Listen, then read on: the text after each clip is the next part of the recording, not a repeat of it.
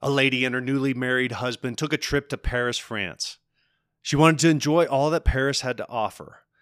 Well, one evening they were at a fancy restaurant, and one of the items the restaurant offered was lamb pancreas.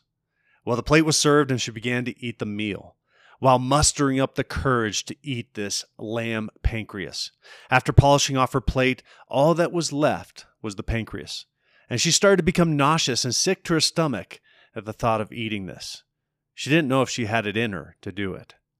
As she shared her struggle with her husband, he began to laugh. Why are you laughing at me? she questioned, feeling as if he had been quite insensitive with her struggle. Honey, he replied, what's left on your plate is the chicken breast. You ate the pancreas a while ago, and with no problems. There are moments we face in life where the anticipation is far worse than the actual event. And in our minds, we build up something to be far worse than it really is. Now, don't get me wrong, there are events we face that really are awful and worthy of the title. But the vast majority of events we prepare for bring about nerves, hesitation, fear, and anxiety. These feelings are usually blown way out of proportion. One of the things that I teach and work on with athletes is the practice of mental rehearsal and mental imagery. You see, the separation is in the preparation. But if your preparation is only building up anticipation and worry, you're not preparing properly.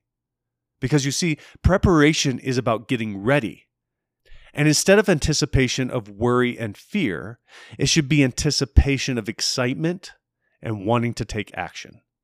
That's what preparation does for you. Isaiah 41:10 says, "Fear not for I am with you, be not dismayed for I am your God. I will strengthen you, I will help you. I will uphold you with my righteous right hand.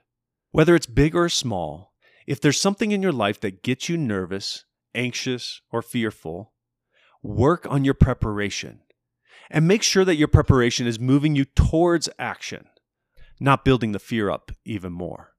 And then in faith, and perhaps reading Isaiah 41:10, take action.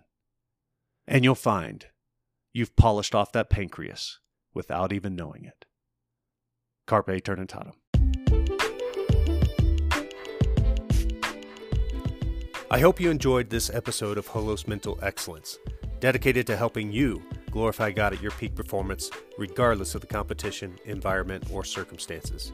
If you enjoy this podcast, be sure to share it with someone you think will enjoy it as well. Make it a great day.